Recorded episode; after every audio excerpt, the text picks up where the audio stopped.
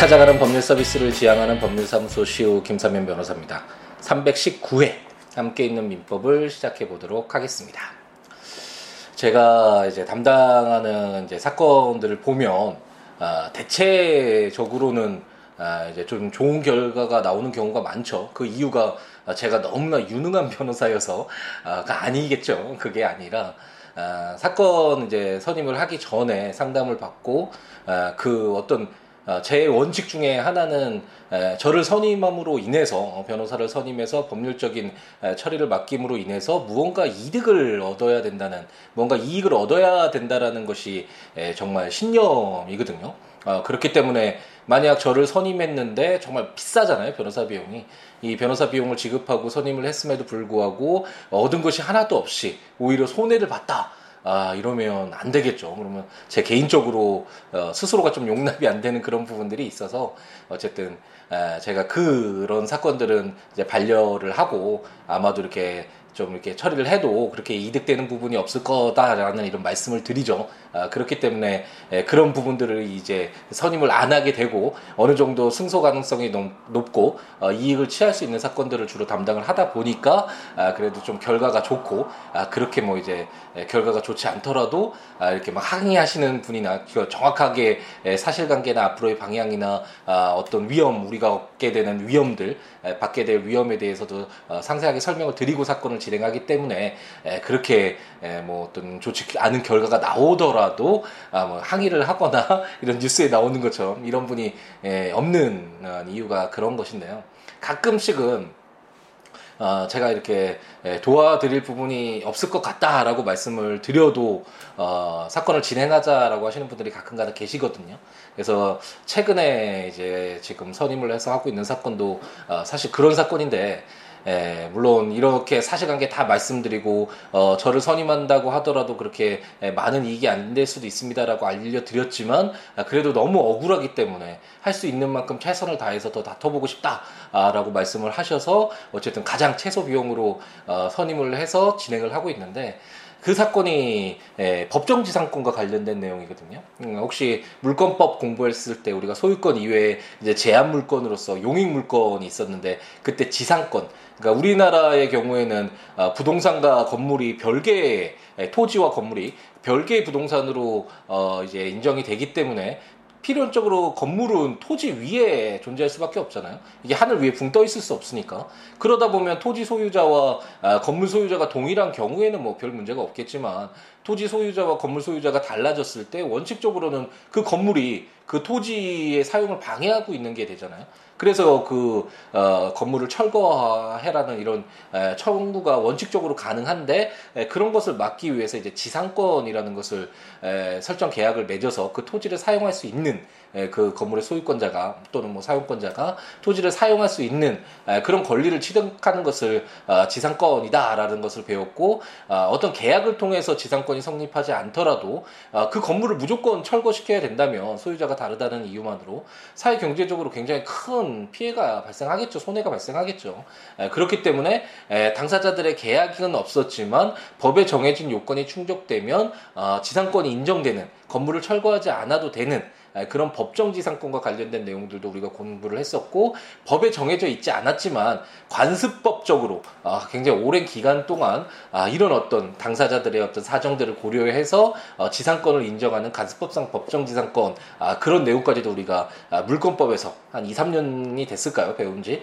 그런 내용들을 우리가 공부한 적이 있는데 그 사건과 관련된 사건을 지금 담당을 하고 있는데 결론적으로는 굉장히 쉽지 않죠. 말씀드렸지만 이게 대법원 판례가 명확하게 있기 때문에 우리나라는 아, 판례법주의는 아니어서 어, 영미법에서는 판례가 가장 큰 법원이 되기 때문에 그 판례를 바꾸는 것이 불가능하죠. 하지만 우리는 판례는 사실 참고만 될 뿐이고 어, 성문법에 의해서 그 법을 어, 개별적인 사안마다 적용해서 해결점을 도출하는 그런 시스템이기 때문에 판례가 절대적인 것은 아니지만 점차적으로 어, 유사한 어떤 그런 사안에서 다른 법원에서 재판부가 그런 판단을 했다면 당연히 그 어, 법률을 가져다 쓰는 것이 수월하기도 하고 어, 그리고 뭐 타당했으니 했으니까 그런 판결이 내려졌겠죠. 예, 그렇기 때문에 판례가 굉장히 중요시돼서 요즘에는 예, 공부를 할 때나 시험 공부를 할 때나 뭐 무조건 이게 판례 위주로 이제 공부를 하고 그 판례 내용도 암기하고 그러는데 어쨌든 좀 말이 길어지고 있네요.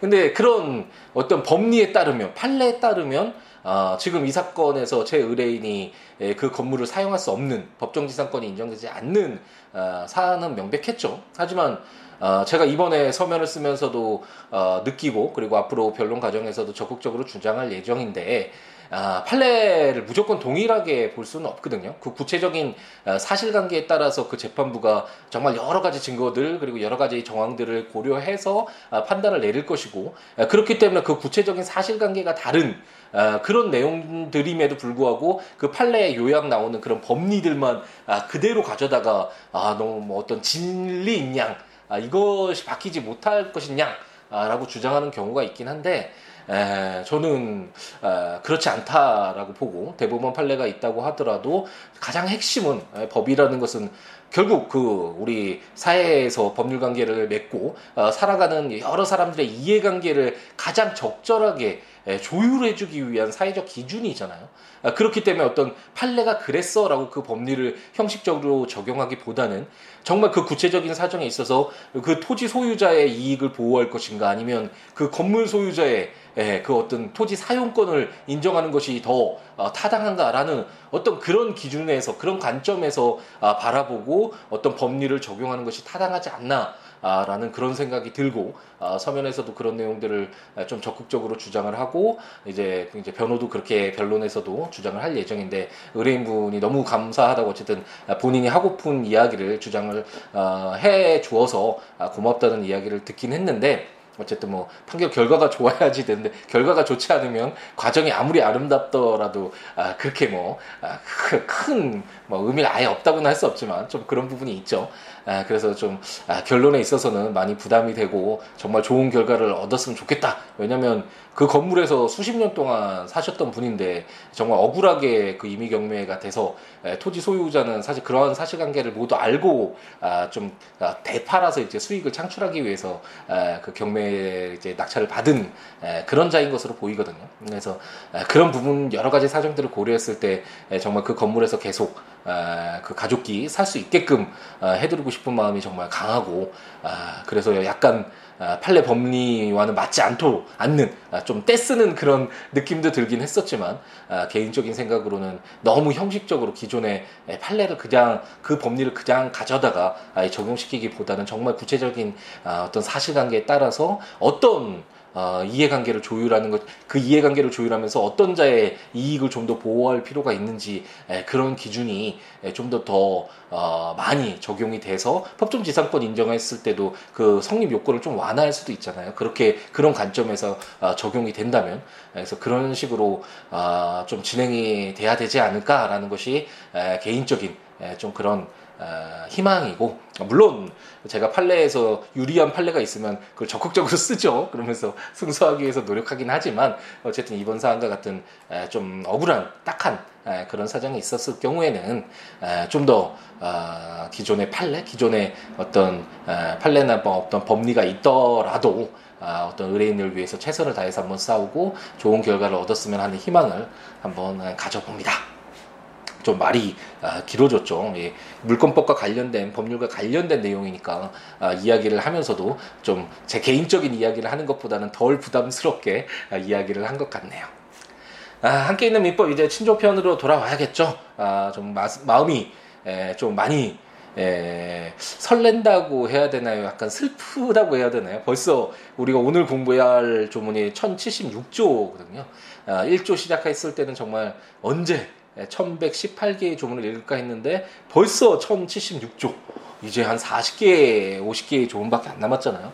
거의 마지막을 향해서 정말 가고 있고, 아, 그동안 함께 하셨던 분들은 물론 여러 가지 이야기도 많았지만 아, 그걸 아, 좋게 봐주시는 분들도 있고 이런 이야기 없이 바로 그냥 법률만 해줬으면 좋겠다라고 하시는 분도 계셨지만 어쨌든 그런 이야기 외에도 아, 법률적인 이런 부분들 그리고 제가 하고 있는 어떤 사건들 법리들 제 개인적인 생각들 이런 것들을 들어 들어오셨던 분들은 아마도 레걸 마인드라고 하죠. 법률적인 시각으로 바라볼 수 있는 어떤 사안이나 어떤 문제 해결에 있어서 그런 관점 에서 접근할 수 있는 그런 능력들이 분명히 키워졌을 거라고 생각이 들고 지금 1075조까지 읽었던 우리 함께 있는 민법의 애청자분들은 아, 그런 능력이 모두 다 아, 형성되어 어, 이미 되었거나 아니면 지금 되고 있거나 아니면 앞으로 뭐 함께 있는 민법이 마무리된 이후에 듣기 시작하시는 분들도 분명히 계시겠죠.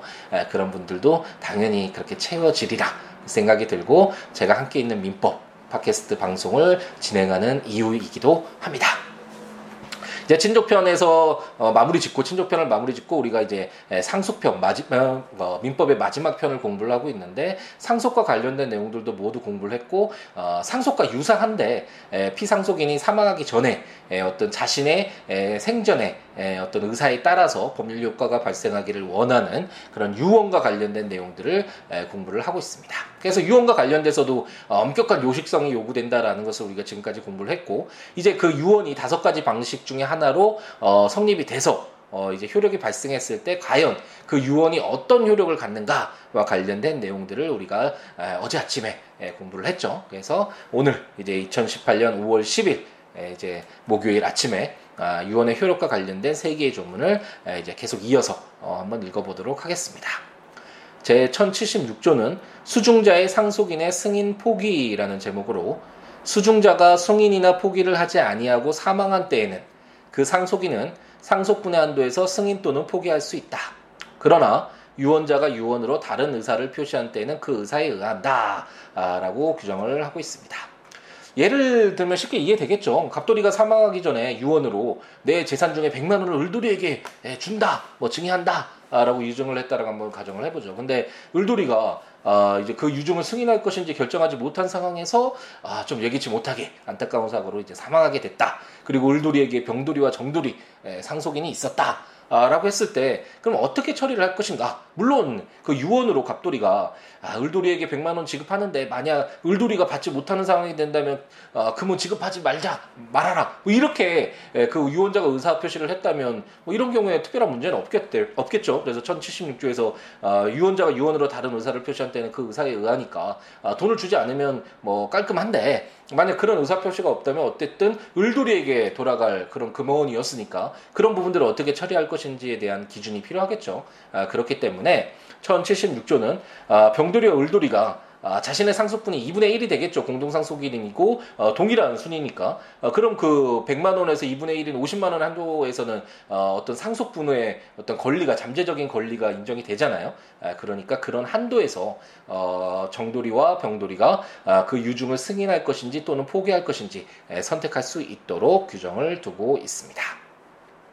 제 1077조는 유증 의무자의 최고권이라는 제목으로 제1항 유증 의무자나 이해관계인은 상당한 기간을 정하여 그 기간 내에 승인 또는 포기를 확답할 것을 수중자 또는 그 상속인에게 최고할 수 있다. 제2항 전항의 기간 내에 수중자 또는 상속인이 유증 의무자에 대하여 최고에 대한 확답을 하지 아니한 때에는 유증을 승인한 것으로 본다라고 해서 이 조문도 우리가 이런 유사한 형태를 공부를 했었죠. 굉장히 많이 해왔었는데 예, 민법 총칙에서 어 15조 이하인가요? 가장 초창기에 4년여 전 처음 시작했을 때 공부했던 내용이네요. 이런 취소를 할 건데 어, 그 취소권을 행사할지 안 할지 계속 불안정한 상태가 어, 유지가 되면 어, 그 거래 상대방은 굉장히 불안정한 상태에 있게 되잖아요. 그렇기 때문에 너 취소할 거야 안 할 거야라는 것을 물을 수 있고 뭐 승 그 취소를 한다라거나 아니면 안 한다라는 대답을 하지 않았을 때 어떻게 볼 것인가 법적 효력을 어떻게 부여할 것인가와 관련된 그런 내용들을 우리가 공부를 해왔거든요. 그것 처럼 지금도 유증을 하느냐 안 하느냐에 따라서 나머지 뭐 상속 채권자들이나 상속인들이나 굉장히 많은 이해관계가 걸려 있죠. 어, 그렇기 때문에 유증 의무자나 이해관계인은 당연히 아, 상당한 기간을 정해서 너 승인을 그 유증 받을 거 승인할 거야 포기할 거야 아, 라는 것을 아, 이렇게 물어볼 수 있다. 최고라는 것이 너 최고야 너 1등이야 뭐 이게 아니라고 말씀드렸죠. 어, 민법 총칙 공부할 때 많이 예, 언급이 됐었지만 물어본다라고 생각하면 되겠죠. 어떤 의사표시인지에 대해서 그것을 확인하기 위한 아, 그런 의사표시라고 할 수 있고 이렇게 상속인에게 물어볼 수 있다라고 하고 만약 그런 물음에 대해서 어, 대답을 하지 않았을 때 그럼 어떤 요력을 부여할 것인가 라고 봤을 때 어, 생각해 보면 입법적으로 봤을 때 어, 유증을 받는 것이 유리하잖아요. 어, 대부분 어, 무상으로 어, 증여받는 형태가 될 테니까 그렇기 때문에 어, 유리한 부분인데 대답을 안 했다고 해서 어, 유증을 받지 못하도록 하는 것보다는 어, 대답을 안 했다라는 것은 어, 뭐 승인을 한다라는 취지구나라고 보는 것이 좀더 어, 더 그런 어떤 당사자들의 의사를 잘 반영하는 것이 되겠죠, 당연히. 예, 그렇기 때문에 그 최고에 대한 확답을 하지 아니한 때에는 유증을 승인한 것으로 어, 본다라고 규정하고 있습니다. 그래서 이런 것을 이제 객관식 문제를 풀 때, 아, 그 확답을 하지 않아야 할 때, 취소권에 대해서, 취소할 건지에 대해서 확답 안 할 때, 어, 유, 그, 그것을 뭐 승인한 것으로 볼 것인가, 취소한다라고 볼 것인가, 이런 부분들을 그냥 암기만 하는 경우가 많은데, 물론 저도 공부할 때 당연히 그랬지만, 에, 그것보다는 과연 대답 안 한 사람에게 에, 어떻게 하는 것이 좀 더 더 유리할까? 라는 그런 기준에서 바라볼 필요가 있겠죠. 무조건 그 대답을 안 했다고 해서 물론 권리 행사를 안 했다라고 볼 수도 있지만 어뭐 하거나 안 하거나 아, 특별히 다르지 않잖아요. 그랬을 때 어떤 법적 효과를 아 그래도 그런 뭐 그 유증을 지금 이 유증과 관련돼서는 유증을 받는 것이 그래도 유리한가 아니면 유증을 받지 아니하게 하는 것이 유리한가 어떤 이런 기준 관점에서 어, 바라보면 좀 어, 쉽게 이해가 되잖아요. 유증의 경우에는 아까 말씀드린 것처럼 어, 어 유언 그 유증을 받는 자가 아, 유리한 측면이 많으니까 아, 그런 부분에 있어서 어, 뭐 비록 대답을 하지 않았더라도 아, 유증을 승인한 것으로 보아도 큰 문제는 없겠죠. 그래서 이런 식으로 어, 이해를 하고 넘어가면 좋지 않을까 라는 생각을 해봅니다. 제 1078조는 포괄적 수중자의 권리 의무라는 제목으로 포괄적 유증을 받은 자는 상속인과 동일한 권리 의무가 있다라고 해서 제가 어제 잠깐 말씀드렸던 것 같은데 어, 유증을 뭐 내 시계를 뭐 을돌이에게 줘라라는 이런 개별적 재산에 대한 어, 유증이 있을 수도 있지만 내 재산 모두를 아니면 내 재산 뭐 2분의 1을 뭐 이런 식으로 포괄적으로 그 권리 의무가 재산이나 뭐 채무나 이런 다 포함될 수도 있겠죠. 이런 어떤 어, 포괄적으로 재산을 승계했을 때는 이 모습이 상속인이 피상속 인의 재산을 포괄적으로 승계하는 것과 아, 그렇게 크게 다르지 않겠죠. 어, 그렇기 때문에 상속인과 포괄적 유증을 받으면 상속인과 동일한 권리 의무가 있다라고 어, 이제 규정을 해서 그래서 예를 들어서 어, 만약 그 갑돌이가 어, 자신의 재산 2분의 1을 을돌이에게 주겠다. 근데 상속인으로 정돌이가 있다. 어, 그러면 그 2분의 1 그리고 나머지 그 유일한 상속인으로서 뭐 정돌이가 있다. 그러면 공동 상속인의 지위와 동일한 관계가 있는 것이 되잖아요. 그래서 각 2분의 1씩 예, 그 상속분으로서 어, 어떤 그 유언을 했던 아니면 그 피상속인의 그 권리 의무를 승계한다라고 이해를 하시면 되겠습니다. 네, 조문들 한 번씩 보시면서 어, 들으시면 좋죠. 어, 국가법령정보센터, 제가 전자책으로 어, 발간한 함께 있는 민법 또는 제 블로그 siwo.com, siwo.net, siwoolaw.com.net 해당 조문과 설명들 참고하시면 좋겠고요. 어떤 분이 최근에 에, 그 책이 검색이 안 된다, 뭐 이렇게 대형 서점에서 이렇게 댓글을 쓰셨는데 에, 그게 그, 그, 그 일반 책을 말씀하신 것 같더라고요. 종이 책을 에, 제가 전자책으로만 발간을 했죠. 이게 종이 책으로 발간을 해달라는 분이 상당히 많이 있긴 한데 계신데 에, 제가 그것까지 신경 쓰면 정말 너무 일이 커져서 어, 지금은 전혀 신경 못 쓰겠고 점차 시간을 갖고 나중에 정말 여유가 있고 시간적 여유도 있고 아, 제가 뭐 살아가는 데 있어서도 좀 여유가 더 생기면 아, 여러분들에게 뭐 좀 더더 아, 편리하고 아, 좀더 뭐좀 아, 뭐 싸고 쉽게 예, 접할 수 있도록 이런 법률적인 부분 서비스를 예, 많이 연구를 하고 노력을 해서 종이책도 이렇게 발간을 하고 뭐 전자책도 더 하고 이런 노력들을 많이 해보도록 하겠습니다. 지금으로선 예, 종이책을 발간하기에 좀 역부족인 부분이 있어서 그 부분은 좀 양해를 부탁드리겠습니다. 어쨌든 그 이러한 내용들 모두 다 알려주시면 다 제가 아, 신경 쓰고 다시 한번 되돌아보고 아, 이렇게 기억하고 더 열정적으로 한번 아, 노력할 수 있는 계기가 되기도 하니까요. 여러 가지 이야기 함께 나눴으면 좋겠고요. siwo.com, siwo.net 또는 siabooks.com, si iabooks.com 아, 블로그나 026959-9970 전화나 시우로 골뱅이 gmail.com 메일이나 트위터나 페이스북에 시우로 예, 오셔서 여러 가지 이야기 함께 나누는 우리였으면 좋겠습니다. 네, 또 이제 2018년 5월 10일 목요일 아침이 밝았죠. 아, 이제 하루에 또 일주일에 거의 마지막 부분을 아, 향해서 달려가고 있는데 후회 없는 일주일이 되도록 행복 가득한 일주일이 되도록 최선을 다하는 아, 우리였으면 좋겠습니다. 오늘 하루도 행복 가득하게 재우시기 바랍니다. 감사합니다.